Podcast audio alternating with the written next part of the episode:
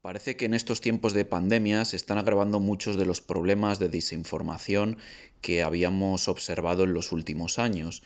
Y ya no solo eso, sino que la gente está utilizando la tecnología más que nunca, con lo cual también se agravan los problemas de privacidad. Y es bien cierto que hemos visto en estas últimas semanas la cantidad de información que nos puede llegar a diario y además la cantidad de información no contrastada que se comparten en grupos y en redes sociales.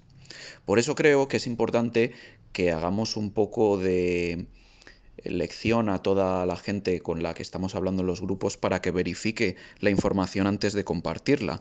Esto es, que verifique si son bulos esas noticias que se están compartiendo diariamente y que suenan tan extrañas.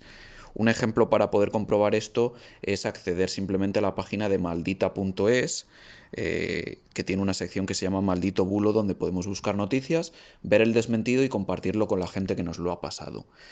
Eh, y hablando además un poco también de privacidad, eh, hemos visto que la gente ahora utiliza mucho más las aplicaciones de, de, videoconferencia y hemos observado cómo había muchas noticias en los últimos días sobre problemas de seguridad y supuestos problemas y vulnerabilidades en muchas de las aplicaciones que utilizamos.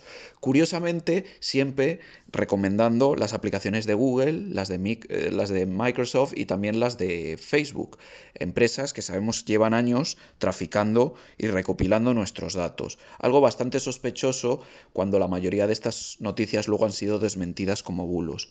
Ni Zoom es tan malo como lo han pintado y si bien es cierto que tienen que mejorar en algunos aspectos, no supone tampoco un grave problema de privacidad, ni aplicaciones libres como pueden ser eh, Jitsi.org o Signal.org tienen ningún problema de seguridad y de hecho son las dos eh, más seguras actualmente para realizar conferencias en grupo o videoconferencias eh, con otra persona.